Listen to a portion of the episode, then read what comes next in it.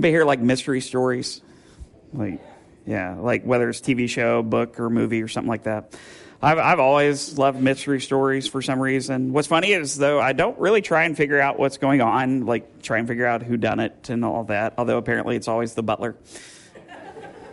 Not always, but a lot of times. Um, I just like to enjoy the story. Now, but if I do figure it out before I get to the end of the book, whew, I am smug after that because I'm just like, I'm smart. Um, most of the time, though, I'm I'm not paying enough to close enough attention to the clues. Like my enjoyment for the mysteries started uh, when I was young. I read this book series that was called Encyclopedia Brown. Anybody know Encyclopedia Brown? Boy Detective. Um, it's a great book series. These books would tell the story of, of Encyclopedia Brown solving cases, silly cases like things kids would worry about, like who stole my lunch money, things like that. Um, and what they would do is he would solve it, but then at the back of the book, you would get to see how he solved it, like all the clues that he came up with and everything. And I never got any of those right. Like, I was smart, but I wasn't that smart apparently. Um, more recently, I've been reading through the Agatha Christie Hercule Poirot books. I've really enjoyed those. Um, I still don't get those right, but uh, I enjoy the stories. I enjoy the characters and everything. But all these are focused on mysteries, whether it's a murder, of which Hercule Poirot is amazingly around a lot of murders, um, whether it's the stealing of lunch money, or whether it's figuring out who the ghost is in a Scooby Doo mystery. There's always a mystery to be solved, right? Today we're going to be talking about a mystery, but more specifically, the part where the mystery gets solved, or rather, it's revealed in this case. I think to, back to those mystery books and shows, there's always that big reveal at the end, you know, where Scooby Doo, they pull the mask off the ghost and it's always, you know, Farmer Dan or something. Not Farmer Dan. That would be bad. well, sorry, Dan. anyway, it would be somebody. Um, good example of this, though, is from the uh, movie, from the book The Thin Man, if you've ever uh, seen or, or read that. The movie came out in the 30s, so it's black and white. So I know some people don't like that, but um, but it is a great movie, and it uh, it follows the married socialite couple of Nick and Nora Charles. Uh, but what they do is at the end of the movie, they get all the suspects together and they ha- they host a dinner for them.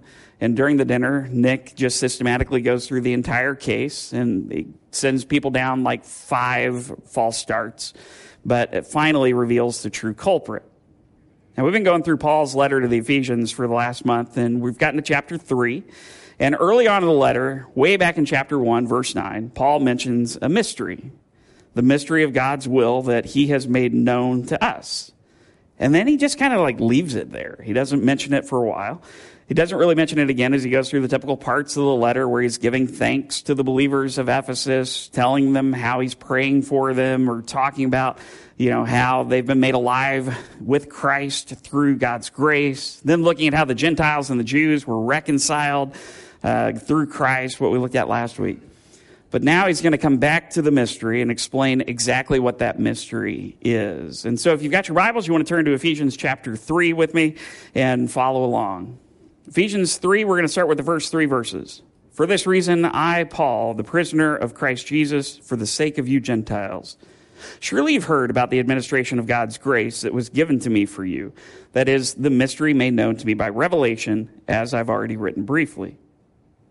Have you ever been talking to somebody and you say something that triggers a thought in your brain and it makes you like change uh, like the what you were talking about? Uh, you start to go down the rabbit hole of that thought that got triggered. Like so now, basically, you've interrupted yourself and you are talking about something completely different than what you were talking about before. I, I do that probably way too often, but uh, so I don't know if you're like me or if you can actually keep you know your train of thought on the rails.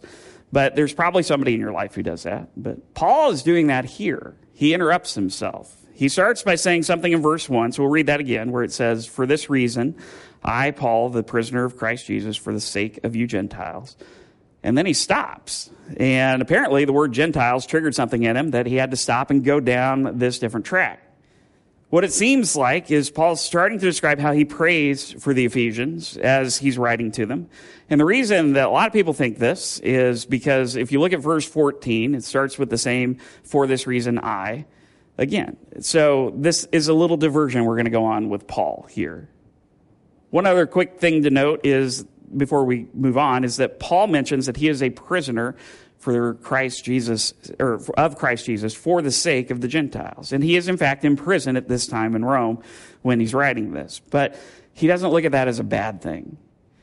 Francis Foulkes in his commentary writes to outward appearance, he was the prisoner of Rome, confined by the will of men, but just as his spiritual life in Christ mattered far more to him than his outward circumstances and environment, so now he regarded himself as a prisoner by the will of his master.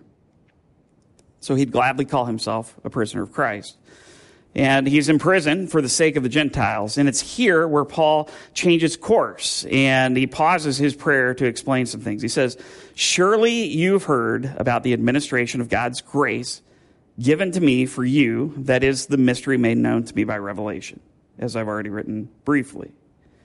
So Paul's been given the administration of God's grace for the readers of the letter. Administration can also be translated as stewardship, might help us better understand this. Paul's ministry is the stewardship of God's unique plan, which is what he described as the mystery which was made known to him by revelation. So it's a mystery that Paul has only gotten through from a revelation from God. Because that's really what a revelation is. It is it's a message from God. It's the same word that we get apocalypse from. It means revelation. So God has given Paul the job to steward this mystery for the Ephesians. And we'll talk about this, about when this happened in a little bit. But what is the mystery? Well, let's, let's find out. Ephesians 3 verse 4 says, In reading this, then, you'll be able to understand my insight into the mystery of Christ, which was not made known to people in other generations, as it has now been revealed by the Spirit of God to, or by the Spirit to God's holy apostles and prophets. Paul begins by talking about how they will be able to understand his insight into this mystery, and it's pretty simple. He says it's in reading this part of the letter.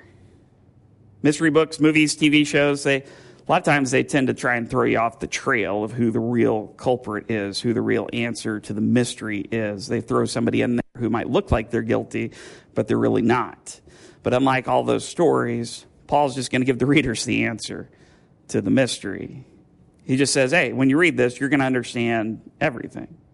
You'll understand what the mystery is. But there's one other thing he says before he reveals it. He talks about when this mystery would be made known. When did it get revealed? He says it, it, wasn't made known to the people in the older generations. So this was something about this generation of people, the first generation of Christians, not Jews, just Jews or Gentiles, but followers of Jesus. So we're now in the right generation, and the mystery has been revealed by the Holy Spirit. When something is a mystery of God, only God is able to reveal it, and that's true here, as the Holy Spirit is the one revealing it. And who's it say that he revealed it to? It's not just Paul, but to God's holy apostles and prophets. If you remember from last week, Paul mentioned the apostles and prophets before when he was talking about the new people in Christ being built into a holy temple. The foundation of that temple was said to be the apostles and prophets with Christ Jesus himself as the chief cornerstone. The book of Acts describes how Peter was given the revelation of the mystery, and, and Galatians talks about how the Spirit gave it to Paul. So we've seen how the readers would understand the mystery when it was made known to them, but what is the mystery? Paul answers that in verse 6. He says, The mystery is that through the gospel, the Gentiles are heirs together with Christ, or with, with Israel members together in one body, and sharers together in the promise in Christ Jesus. It's like Paul's gotten everybody around the table and he's just listing off everything about the mystery. And you're just waiting with bated breath to know what it is. And he finally lets the cat out of the bag. The mystery is that the Gentiles are now fully part of the Christian faith when they follow Christ.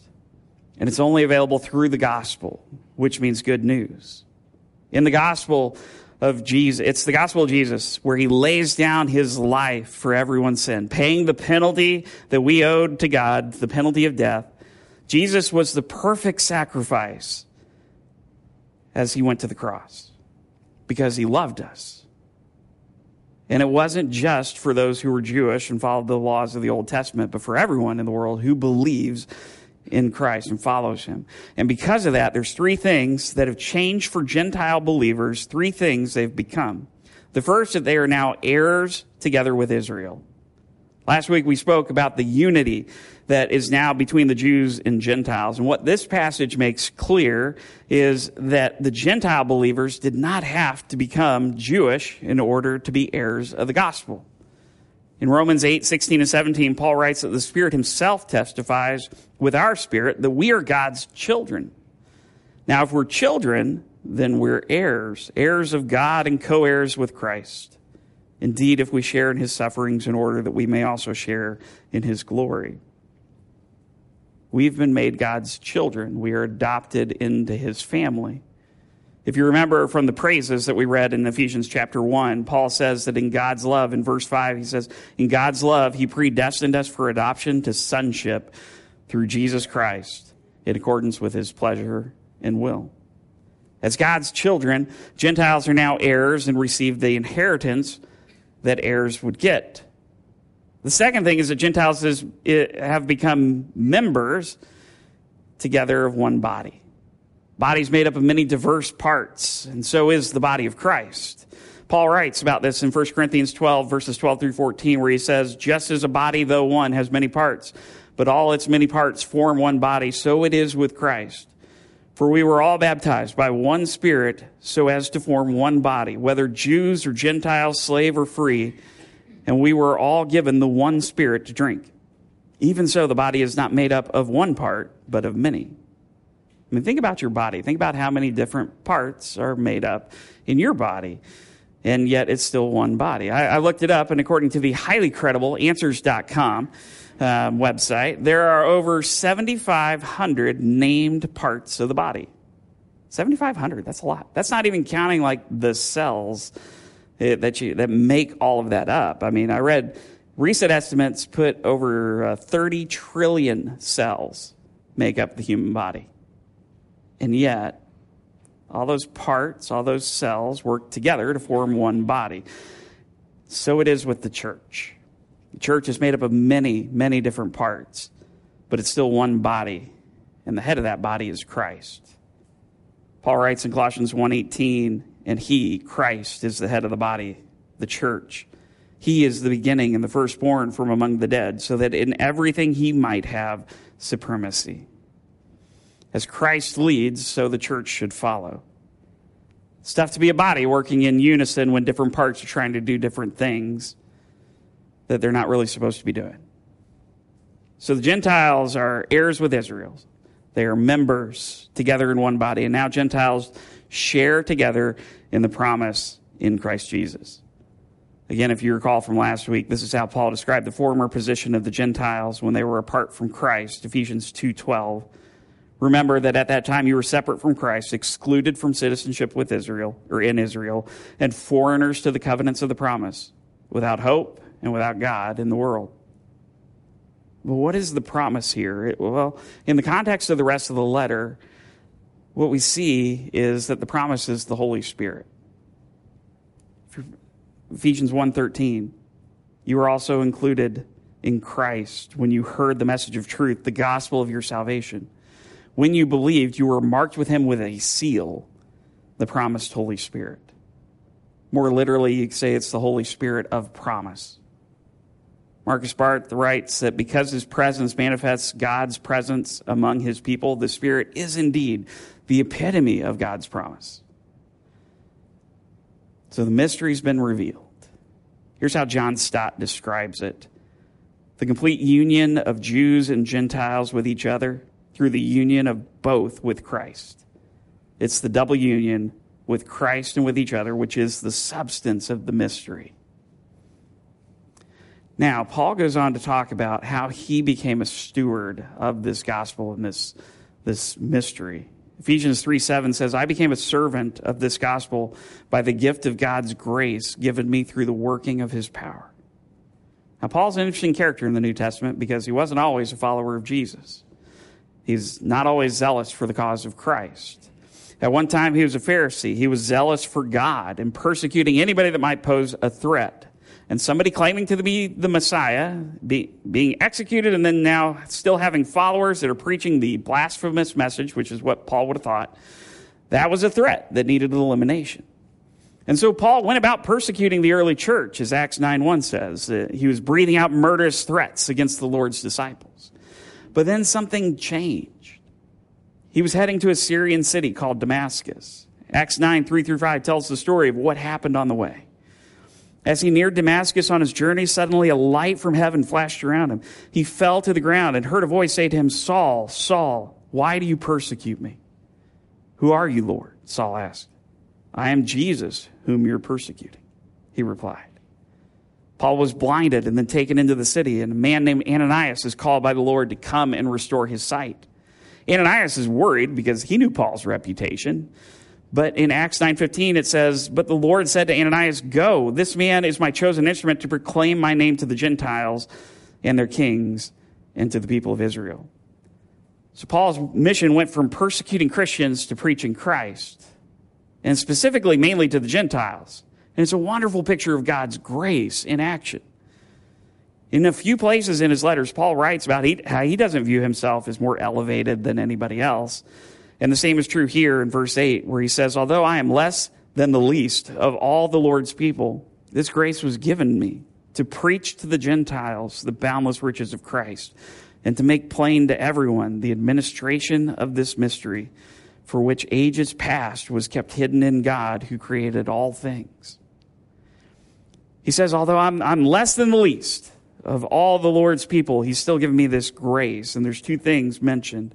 The first is that he's able to preach to the Gentiles the boundless, the unfathomable riches of Christ. Like we saw, Paul was God's chosen instrument to proclaim his name to the Gentiles. Second, Paul was to make plain to everyone the administration of this mystery. And again, the mystery is that the Gentiles have become heirs together with Israel, members of one body, and sharers together in the promise. It's no longer two distinct peoples like you had in the past because you had Jews and you had Gentiles. But now we're adding a third category Christians. Paul was given the mission by God to make this all plain to people, to everyone. And Paul concludes this section by saying that the mystery was kept hidden in God for ages past that means it wasn't some afterthought in God's mind. Francis Foulkes writes that God is spoken of here as the one who created all things in order to imply that this was his purpose from the beginning of creation, though in his wisdom he chose to reveal it to humanity in stages. This was the plan from the beginning. I mean, if you go back to God's promises to Abraham back in Genesis, the Lord said that Abraham would be a blessing to all nations. Not just Jews, not just Gentiles, but everybody together. Now let's continue in Ephesians 3, verse 10. His intent was that now, through the church, the manifold wisdom of God should be made known to the rulers and authorities in the heavenly realms, according to his eternal purpose that he accomplished in Christ Jesus our Lord. In him and through faith in him, we may approach God with freedom and confidence. So Paul was to preach to the Gentiles the boundless riches of Christ and make plain to everyone the administration of his mystery. So we see that God's intent is that his manifold wisdom would be made known to the rulers and the authorities in the heavenly realms. Manifold means like many sided or varied. What Paul is saying is that God's wisdom is now being made known to angelic beings through the church. Uh, Harold Hoehner, in his commentary writes that equality between Jews and Gentiles was beyond the comprehension of any human being and any angelic being. But the church isn't just like preaching to the heavenly rulers and authorities, but that union into the church, that unity that they have now, is, is the evidence of God's grace. And this is all according to God's purposes uh, accomplished in Christ Jesus, as written about in verse 11. And now God is accessible to everybody through uh, Jesus. And, it's not that we're preaching to the heavenly realms or anything like that, but they see the, the fruit of it. Verse 12 says that it is in Christ and through faith in him that we can now approach God in freedom, which can also be translated as boldness and confidence. Hebrews 4:16 talks about this. As Christ has become our great high priest, ascended into heaven, it says, "Let us approach God's th- let us then approach God's throne of grace with confidence, so that we may receive mercy and find grace to help us in our time of need. Now, Paul concludes this little aside before going back to his prayer, which starts in verse 14. But he finishes up his thought that he started in verse 1 here in, uh, at the end of the section in verse 13. He says, I ask you, therefore, not to be discouraged because of my sufferings for you, which are your glory. Now, again, Paul is in prison, and he's in prison, he says, for their sake. He was in prison because he preached the message that Jews and Gentiles were now together heirs in God's family, members of one body. But Paul wasn't really worried about that because he was following what God was telling him to do. And he's telling the Ephesians, don't be discouraged for me and what I'm going through in prison because it's for your glory that this is happening. And as we learn in his letter to the Philippians, Paul has learned to be content in whatever situation he finds himself in. He writes in Philippians 4 12 and 13, he says, I know what it is to be in need, and I know what it is to have plenty. I've learned the secret of being content in any and every situation, whether well fed or hungry, whether living in plenty or in want. I can do all this through him who gives me strength. Paul is content because he knows that even though he's in prison, God's there with him. And he gives him the strength to go through anything that he's going through. He's just reminding the Ephesians don't be discouraged, it's going to be okay. And it'd be tough for them because they cared deeply for Paul. But even in a prison cell, he knew who was in his corner. And, and because of that, he would continue to try to encourage the church as best that he could. And I think this is what we can go away with today. Paul talked about how Christians can approach God with freedom, with boldness and confidence. And we need to live in that freedom and confidence. The same thing that we see in Paul himself, sitting in prison, yet boldly proclaiming God's grace boldly living it out, living in freedom and, and confidence in Christ. And we can do that. Even though we may not be put in prison for our beliefs at the moment, but we can still boldly live in freedom and confidence that we have in Jesus. We can live lives that look different than the rest of the world, that are distinctive, that, that may make us outcasts or just weird to other people, but we can live different lives. We live with a biblical framework for our lives. We do not have to give in to the way that the world does things. We don't have to be like the world. We're not supposed to be like the world. We do have to be like Christ and, and to show the world what they're missing in Him as He works through us. We may go through difficult times, but we respond to those differently, not denying the difficulties but knowing that, as Kyle Snodgrass writes, whatever happens and wherever we are, we're there with and for Christ, enjoying God's grace. That is our identity. And we may be bold, but we're not presumptuous. We may be confident, but we're not arrogant. But in everything we do, we live in and for Jesus and hopefully others will be drawn to God through his work in us. The great mystery of God is that his people, Jews and Gentiles, would one day be unified as one body with Christ as the head. And we're still part of that body today as followers of Jesus. If you're not following Jesus, then we invite you to do so today. Because there's nothing better. And you can live in that same confidence that Paul lived in knowing that however things go, Christ is still with you. Would you pray with me?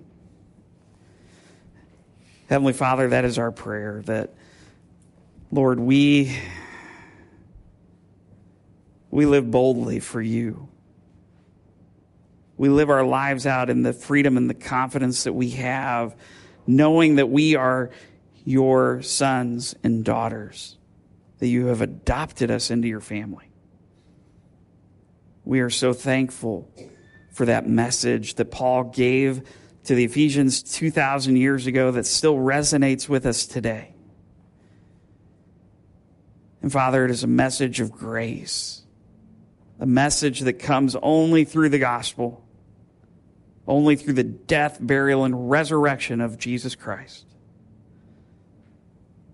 We come to the point in our service right now where we remember the sacrifice that Jesus made through communion. The bread representing the body that was broken, it was, it was nailed to a cross.